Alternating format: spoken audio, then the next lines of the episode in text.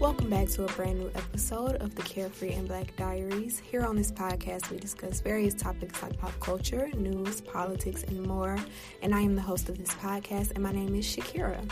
Now, you all know the drill. If you are new here, go ahead and subscribe. Hit the subscribe button via whatever platform you're using to listen to this on, whether it be Anchor, Spotify, Apple, Stitcher, Google Podcasts, however you're listening. Go ahead and subscribe so you'll be notified every single time we have a brand new episode, which is every Tuesday at nine a.m. and sometimes Thursday if we're feeling a little spicy. Now, if you are already a part of our Carefree family, welcome back and thank you for joining us for a brand new episode. I appreciate you and I am thankful for each and every one of you. So, uh, before I even hop into the Carefree updates, I want to just send my condolences and my heart out to the family of a black woman that was killed over the weekend, Miss Atatiana Jefferson. She was twenty-eight years old. I will give you all more information about that during the Carefree updates, but I wanted to start with that first. So let's hop right in.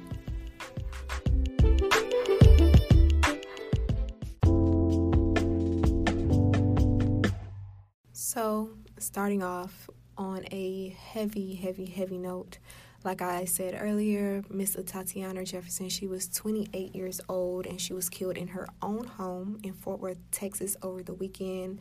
And here is a bit of the article from Huffington Post. A Fort Worth, Texas police officer fatally shot a black woman in her own home early Saturday while responding to a neighbor's request for a welfare check on the residence. The police identified the officer responsible for killing her as a white male who has been with the department since April of twenty eighteen. His name has not yet been released. He has been placed on administrative leave pending the outcome of an internal investigation and is scheduled to be interviewed Monday by the Cause Case Unit, police said. Jefferson, Atatiana, was shot through a window around two thirty a.m. as officers responded to a non-emergency call from neighbor James Smith, who said the front door of the home was open with the lights on. Um, gosh, this is a quote from the police chief. He said that the officer observed a person through a rear window in the house and fired a shot at that person. The officer did not announce that he was a police officer prior to shooting. What the officer observed and why he did not announce police will be addressed as the investigation continues. Officers then went inside and provided emergency medical care to Jefferson, but she was pronounced dead at the scene, said the police. Um... And the eight-year-old nephew that she was with gave a statement to the police as well. The police released a video of a body camera worn by the officer who fired the shot, which shows him approaching the front of the house and peering inside. The footage shows storm doors were closed, but two main doors behind them were open. Lights inside the house were on, and at least one car was parked in the driveway.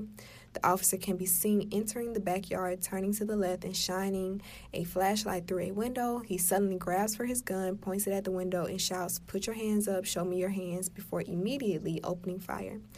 So when I was when I found out about this, I found out about it yesterday. So on Sunday, I found about it a day. Well, it happened at two thirty a.m., so a few hours later. I saw it, and I saw quite a few people. Granted, I did not watch the body cam video myself because, as many of you all know who have been here for a long time, I can only take so much of black trauma.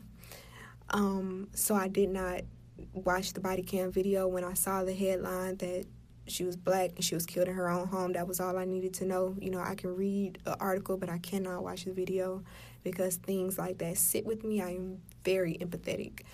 Um, so I was reading some of the responses, and I saw that allegedly he gave her about four to five seconds to respond after he, you know, shouted, "Put your hands up," and then proceeds to shoot her in her own home. I cannot emphasize that enough. And one thing I want to say is that if we can't call the police, like, I thought their whole motto was to protect and serve. If we can't call them and they not be afraid, who can we call? You know, over the weekend, this same weekend, I was meeting one of my friends from high school, And she called me and she was like, oh, Shakira, I ran out of gas. Um, so I'm like, okay, cool, it's fine. I will stop by an auto shop, pick up a gas can, and fill it with gas, and I'll come meet you wherever you are. So, you know, I go and handle everything. And while I'm, you know, going to the car, you know, place, auto store, to get a gas can, I thought, oh, I should call her back and tell her that she can call the police, because I know that the police, because, okay, so this is what happened. Her car stopped in the middle of a two-lane road. So it's, you know, one lane going one way and one lane going the other way. And it's a very dangerous road because sometimes people speed on that road, and it's a canopy road, and it's just like ditches on either side. So I'm like, can you get off of that road? And she was like, no, I can't. So I'm like, okay, wave somebody down. If you find somebody passing by, some men who look okay and not suspect, wave them down and ask them to push the car while you, you know, navigate it. That was why we were on the phone. So when I hung up, I had the thought, oh, she should call the police, because I know the police do that. Sometimes you can call non-emergency and tell them you need help, tell them what happened to your car. You just need help, you know, getting pushed out of the road or whatever. But immediately after I had that thought, I said, no, she shouldn't call the police. I'll just, you know, I'll come help her, or hopefully someone will pass by, a nice person, and help her push her car. And that was just so unfortunate, you know, when I thought about it later. And this was before I even found out the news about Atatiana Jefferson. But I thought that it was so unfortunate that my second thought, you know, my first thought was, oh, she can call the police. Then my second thought was, no, she shouldn't call the police, because what if?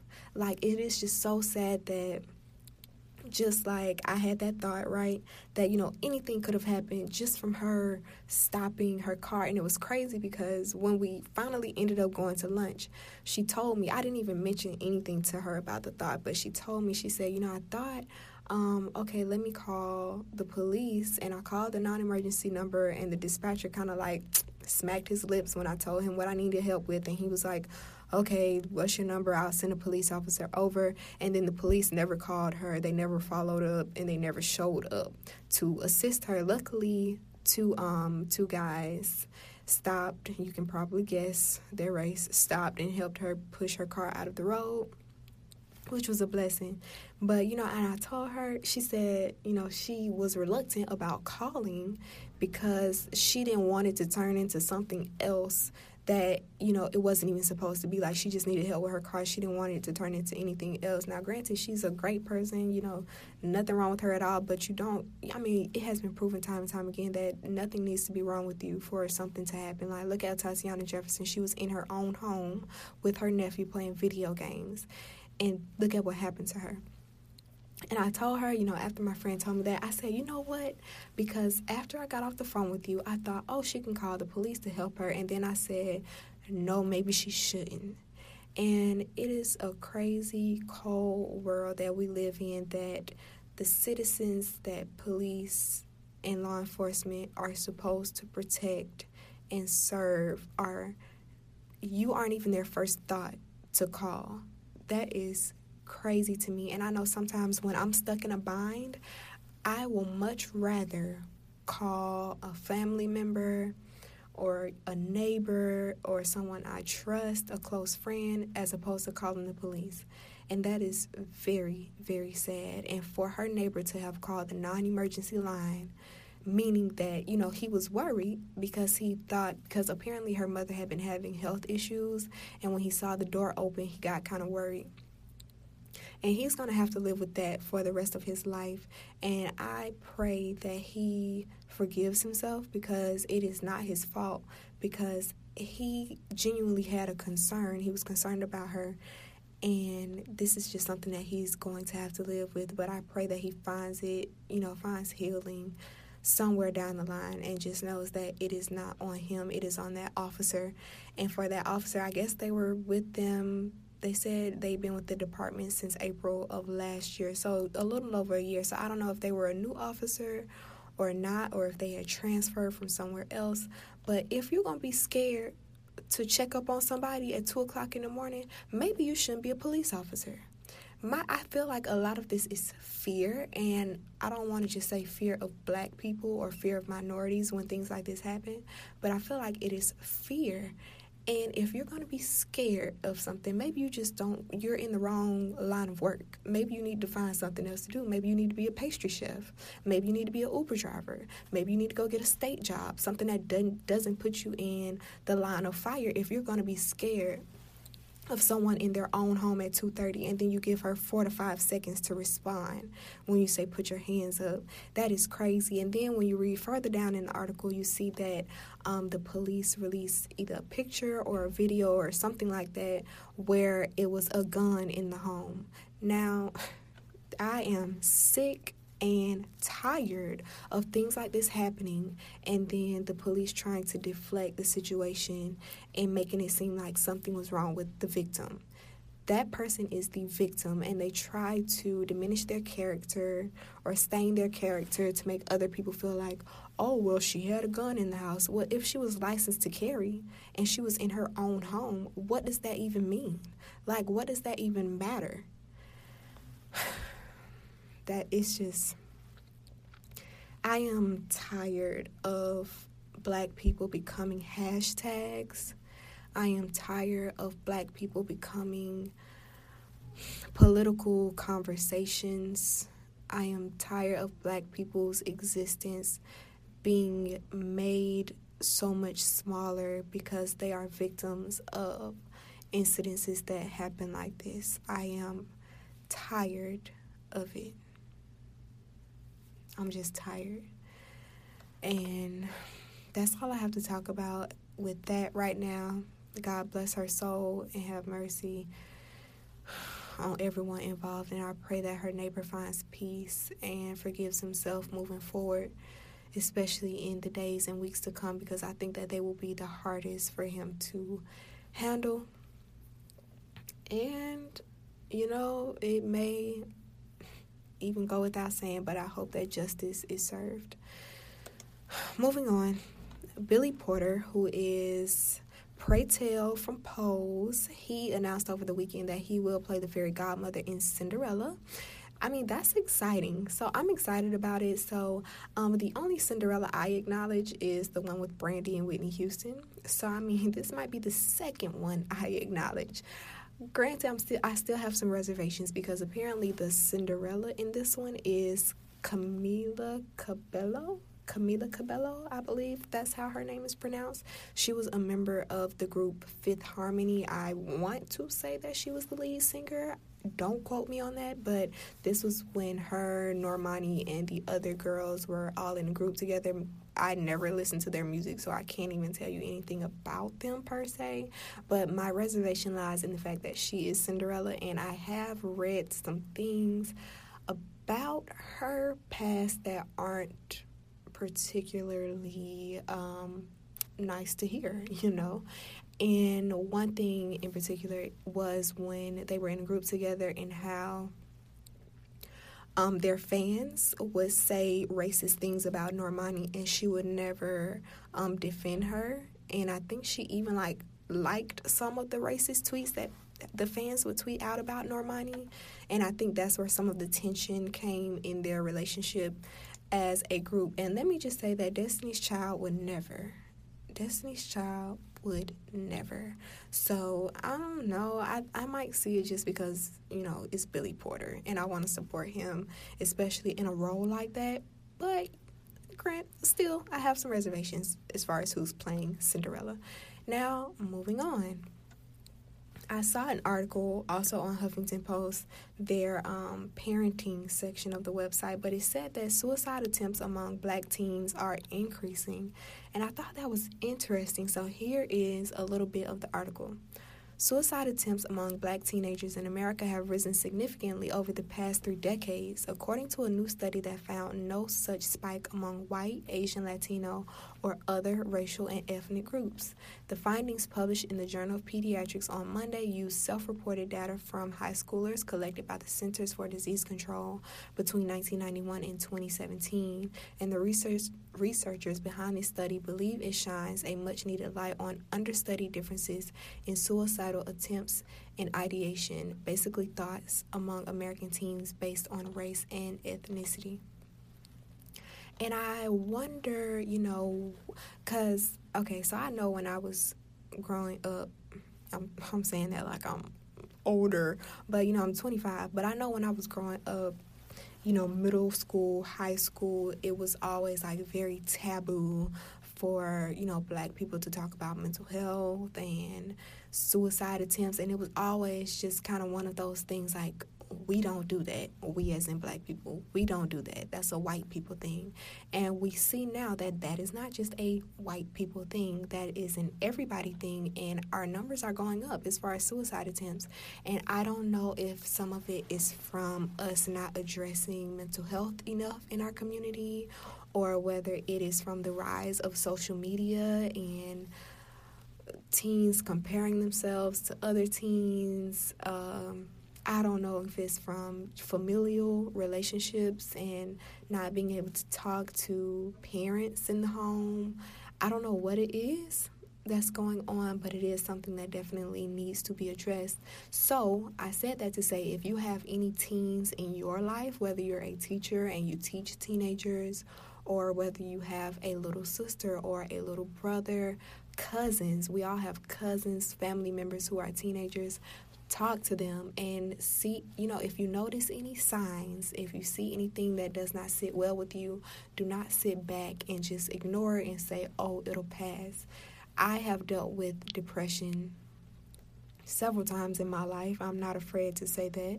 And I felt when I was in those spaces, I felt like I didn't have anyone to talk to. So be that sounding board sometimes for them. And also, if you can, if you're in the position to be able to, take them to a therapist, have them talk to a professional, which is what I highly recommend. But if you aren't in a position to do that, definitely be their sounding board and say, hey, um, do you need to talk? I noticed that you haven't, you know, been the same lately. Do you want to go get ice cream? Do you want to go to the movies? Do you want to go walk around the mall? Like, meet them where they are, meet them on their level, whatever they like to do. Just reach out a helping hand and say, hey, let's go, you know, do this. Let's go for a day out or something, and then ease your way into a conversation with them, because this is something that we definitely need to address within our community. We are all responsible for one another. So that's all for my Carefree updates today. Let's hop into our topic right after this break.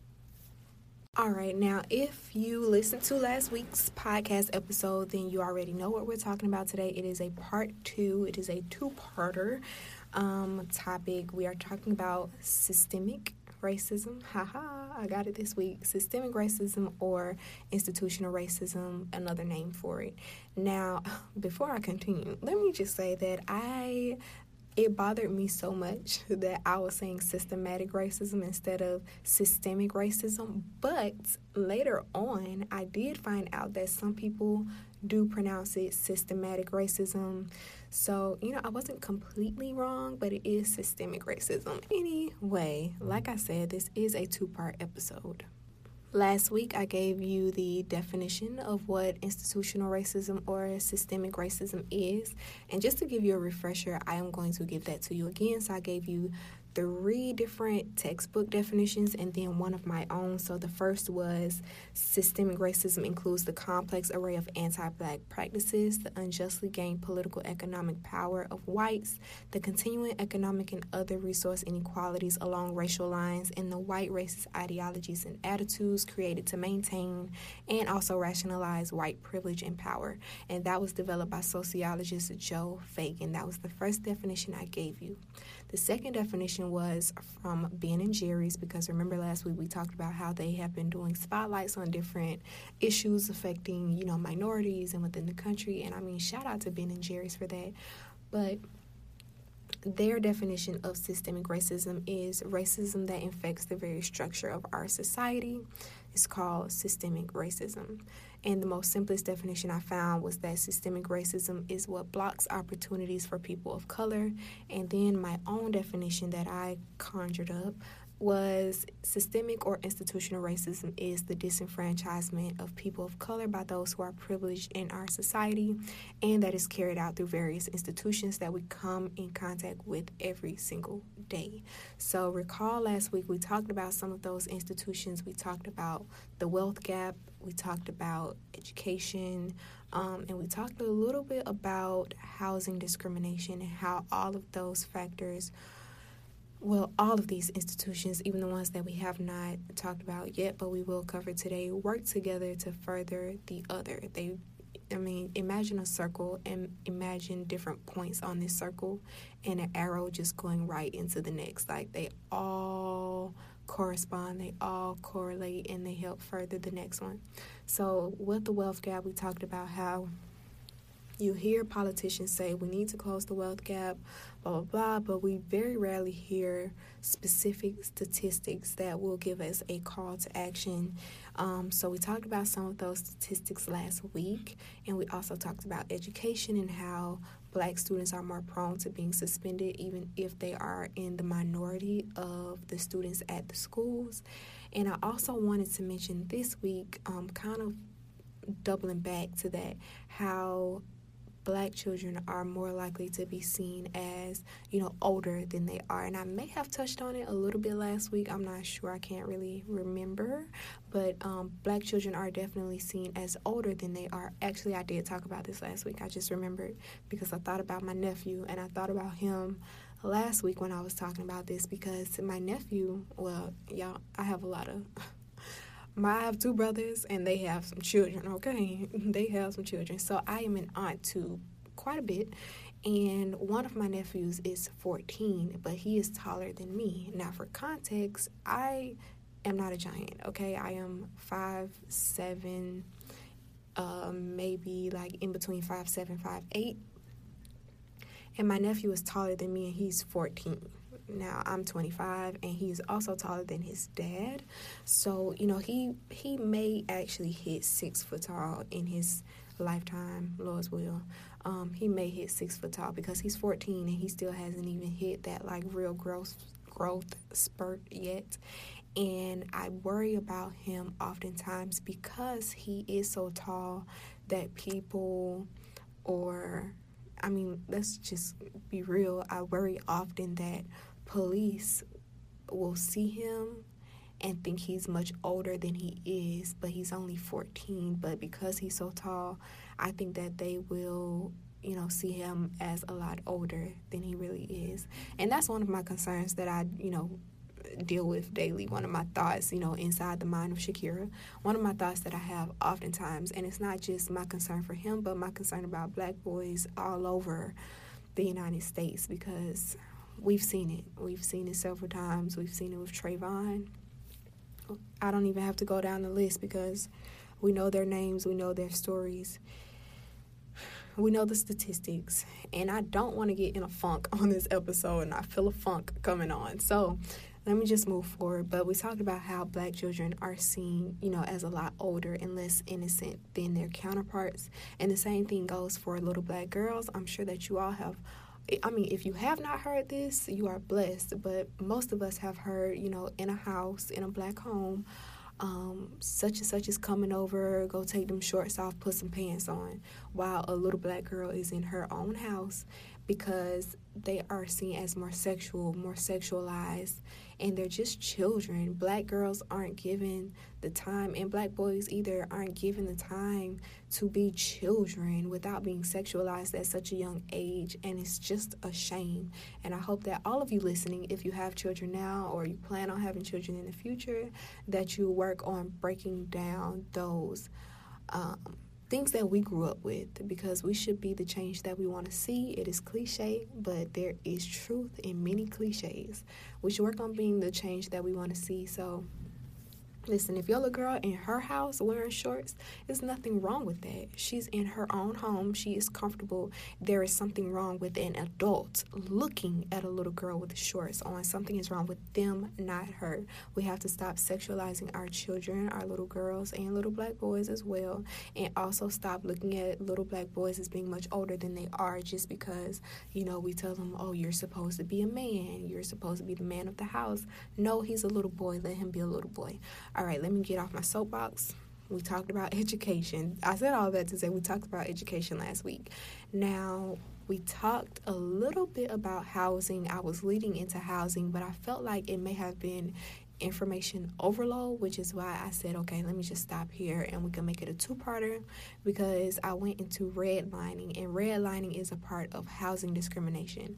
Now, if you remember, I gave you the um, history kind of of redlining. I didn't go into much detail, but I'm going to give you the information now. So this information is coming from investopedia dot com, and the title of the article is just redlining, and it is under the section laws and regulations, and then under that section there's a section called crime and fraud if you want to read this more on your own, which I do um, recommend, because you know it's not enough to listen to a thirty minute, forty minute, or hour long podcast. You have to do the work outside of this. It's the same thing with school. Like, you can go to class every day and listen to a teacher for sixty minutes or an hour and fifteen minutes, but if you're not doing the work outside of class, you're, the information is really not sticking to you. So I really hope that you all are, you know, trying to gather more information when I'm, you know, presenting this to you. So anyway, what is redlining? So redlining is an unethical practice that puts services, financial and otherwise, out of reach for residents of certain areas based on race or ethnicity. It can be seen in the systematic, now that's systematic for real, not systemic, systematic denial of mortgages, insurance, loans, and other financial services based on location, Um, rather than an individual's qualifications and creditworthiness. Notably, the policy of redlining is felt the most by residents of minority neighborhoods. Shocker, not really. So, understanding redlining, the term redlining was coined by sociologist James McKnight in the nineteen sixties and derives from how lenders would literally draw a red line on a map around the neighborhoods they would not invest in based on demographics alone. So, black, white, upper income, lower income. Black inner-city neighborhoods were most likely to be redlined, so they would circle them, draw a red line around those black inner-city neighborhoods. Investigations found that lenders will make loans to lower-income whites, but not middle- or upper-income African-Americans.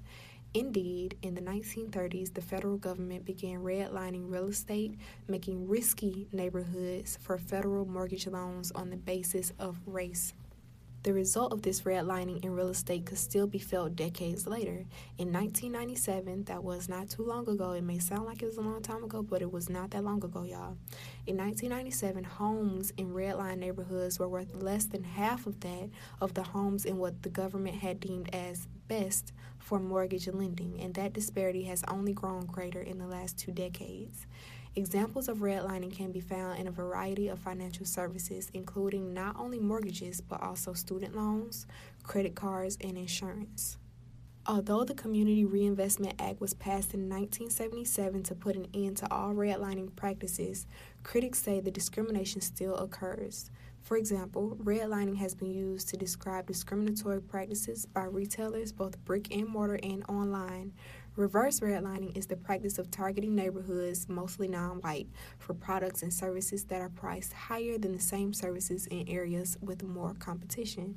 Now, when I read that part, it t- it made me think about Walmart, because my niece, one of my nieces, I'm talking about my family a lot in this episode, one of my nieces, she started her freshman year of college um, in August. And my mom and I were searching for different things for her room, for her dorm room. And we went to a Walmart that is closer to where we live. And at that Walmart, a lot of us shop there, okay? A lot of minority people shop at that Walmart. It is right across from a neighborhood that is predominantly um, black. And, you know, we went to that Walmart and I saw this ottoman. And I said, oh my gosh, I wish I still had the picture on my phone. So I saw an ottoman, and I took a picture of the ottoman because I was like, that's really cute.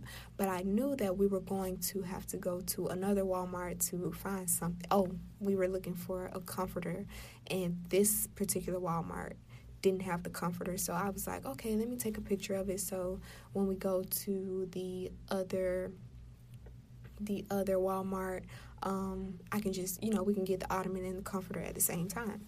Now, for context, this other Walmart is newer than the one that I just talked about.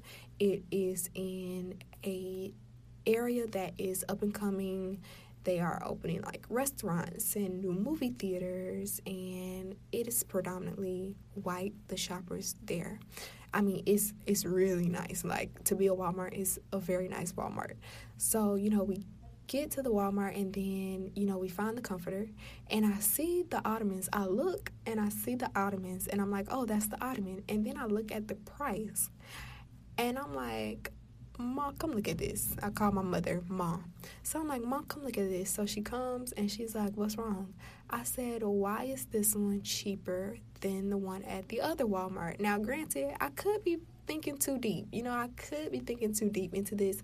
But just when I read that section of the article from Investopedia, it made me think of that instance where the Walmart where predominantly white, you know, upper income people shop, this ottoman is cheaper than the ottoman, that same ottoman, you know, same exact product, but marked up two or three dollars in the Walmart where more minorities shop and, you know, spend their money. And I just thought that was crazy.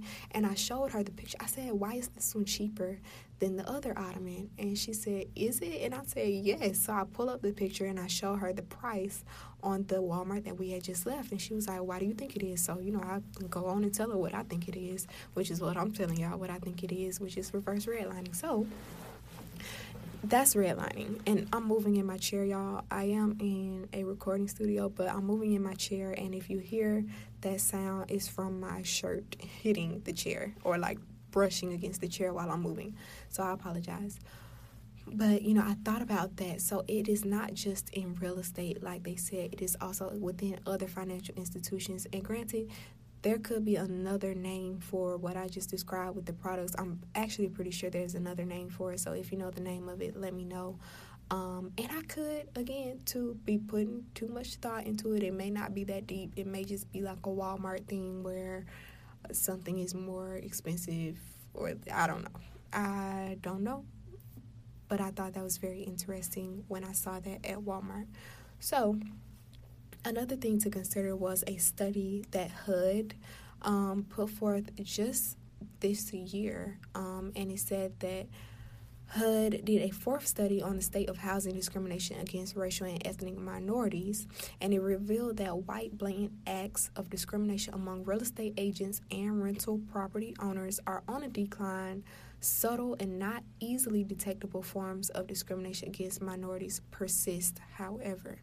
So this study basically found that minority renters and white renters were equally able to make appointments with rental housing owners, but when meeting with landlords, Hispanic, Asian, and Black um, renters were told about fewer available rental housing units than equally qualified white testers, with Blacks and Hispanics being told about one fewer unit for every five in-person appointments, and Asians being told about one fewer unit for every six appointments. So this trend continues among home buyers, as agents tell Black potential home buyers about seventeen percent fewer homes and show them seventeen point seven percent fewer homes than similarly qualified white home buyers. So So this is still going on today when we're trying to find housing. Um, they aren't letting us know about different opportunities that we have as far as like renting and even owning and mortgage. So I, I think one thing that we can do to eradicate that is to go with real estate agents who have our best interests at heart. Those, and not just to say, you know, just Black real estate agents, although when that time comes for me, that's who I'm going with. Um, but really supporting those that are going to work hard for you and that are going to make sure that you have the best options possible and that are going to give you all of your available options and not just tell you about what they want to tell you. Because if you and a white person is just as qualified, you're equally qualified when it comes to renting or owning a home, you should be told about every single opportunity that they are told about. So your real estate agent is working for you. If you're in the process of looking, or you will be looking, you know, in the future, I don't care if it's five years from now, keep this in mind. Find a real estate agent that is going to work for you and that is going to give you the same opportunities and let you know of everything that you're supposed to know about as they would other people. So all of that goes into housing discrimination and redlining. Now, that may remind you of how I talked about education and how schools, many times public schools, are giving funding based on property tax where the houses are located. Now, that is directly correlated because if black people aren't told about opportunities to live in better, I'm using that air quotes, better neighborhoods, then they are forced to settle for what is deemed as a bad neighborhood, which I'm even like, what is even a bad neighborhood? You know what I'm saying? Because sometimes people just think that wherever a lot of black people live, that's a bad neighborhood, and that's not the case. So if that's the case and you are forced to live in neighborhoods where the property tax is not as much as other neighborhoods to feed the schools this money so that they can have the newer textbooks and the better computers and the teachers that are, you know, more qualified, then, you know, it's just a continuing cycle. Now, another thing I wanted to talk about, another institution, so let's run down the list real quick. We talked about housing discrimination, we talked about the wealth gap, and we talked about education. Another thing I want to talk about is employment, and specifically when dealing with employment, I want to talk about implicit bias. So what is implicit bias? Implicit bias is basically prejudices that we hold, all of us hold, that we don't even know that we have. It's unconscious. So, textbook definition, it is the unconscious attribution of particular qualities to a member of a certain social group. Um, so, women are emotional, Asians are good at math, Hispanic people love tacos, white people can't dance, black people are lazy. All of those are implicit biases that, I mean, all of us have, myself included.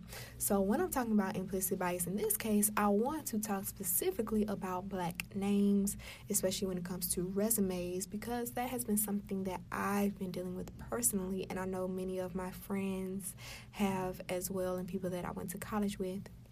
So let's talk about that. There was a study conducted, and it found that white-sounding resumes, all white-sounding names on resumes get twice as many interview requests as black-sounding names on resumes. So this is not just to say that, um, you know, someone is more qualified. If you can have the identical resume, so this is for identical resumes, nothing is different except the name. You're still going to get twice as many callbacks on a white-sounding name on a resume as opposed to a black one. And I was thinking about, okay, so before I even get into that, the personal part, I was thinking about that because it leads us into another sphere of this whole thing, all of these institutions. I feel like it leads us right back into the wealth gap, because if people with black-sounding names aren't being interviewed as much, which means that they aren't being hired as much or don't have access to as many opportunities to be hired as people with white-sounding names on their resumes, then that puts us at a disadvantage with the wealth gap because we aren't being employed at the same level as people with white-sounding names. Now, I'm saying white-sounding names instead of saying white people because me saying just white people would, like, diminish the fact that, you know, what is a black name? Like, what is a black name, honestly, you know? And I know that we'll say, oh, you know, Daquan, um, Jamal, Tyrone, blah, blah, blah, are all, like, black names. But there are black people named Ashley. There are black people named Haley. There are black people named Jasmine, Amy, uh, you know, all of the what people would say white-sounding names. Um, so maybe those people aren't at as much of a disadvantage as people with the black-sounding names. So I think it's funny because whenever I go in for an interview, I think the interviewers never really know what my race is because of Shakira, the singer. And they're always like, oh, like Shakira, Shakira. And I'm like, yeah, like Shakira, Shakira. Um, so I don't know if it's like a disadvantage or not that my name is Shakira. But I have often thought, you know, times when I was in high school, one of my teachers was telling us, because again, I tell y'all this all the time, I went to an all-black high school, like literally everyone was black, and one of my teachers mentioned to us in class one day, she said that maybe, you know, if you all are ever faced with a point where you feel like you aren't getting enough interviews, it may be because of your name. And that's one of the things that I loved about that school, because it was all black. The teachers were able to just, like, talk to us and tell us like it is. It was no holding any punches. It was no, like, sugarcoating anything. They told us about real life and what was happening, and that's what it was. So, and I commend them, because they are, honestly, the reason why I am the way I am today, every single last one of them. So she, she told us anyway in class that, you know, if you feel like you aren't getting as many opportunities, it may be because of your names. And if you have a middle name that is...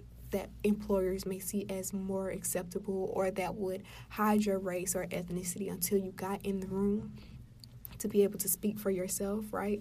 Then maybe you should use your middle name. And I always fought with that because I felt like I was denying who I was if I used my middle name on my resume. I felt like I was lying in some sense, but I get what she was saying. And also, too, I can't really use my middle name because my middle name is not too much better than my first name if I'm just keeping it G. So I don't really have that option. But, I mean, Shakira is a great conversation starter for a lot of interviews I've had.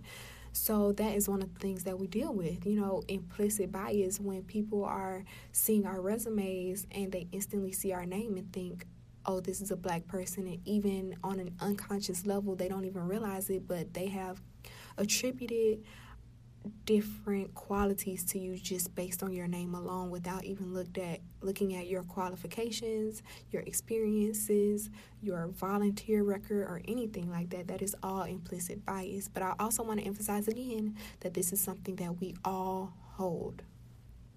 So again, another study found that implicit bias, especially in resumes, is the reason that the black unemployment rate is twice that of the white unemployment rate among college graduates. So even though we all have our degrees, the black unemployment rate is still twice that of white college graduates, and implicit bias plays a role in that, and again, a role in the wealth gap, and again, a role in us being able to pay back student loan debt.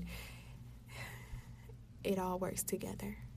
Now, I do want to point out the fact that a few years back, I'm not sure what happened with it or if it's still in effect, but I did read an article about a black woman who created a system um, or some kind of like database that different employers can use that would basically blank out the name of people that were applying for jobs. And this was great because in them blanking out the name, they weren't able to have that implicit bias be triggered when they just saw a name and just like, oh, no, let's throw this one out.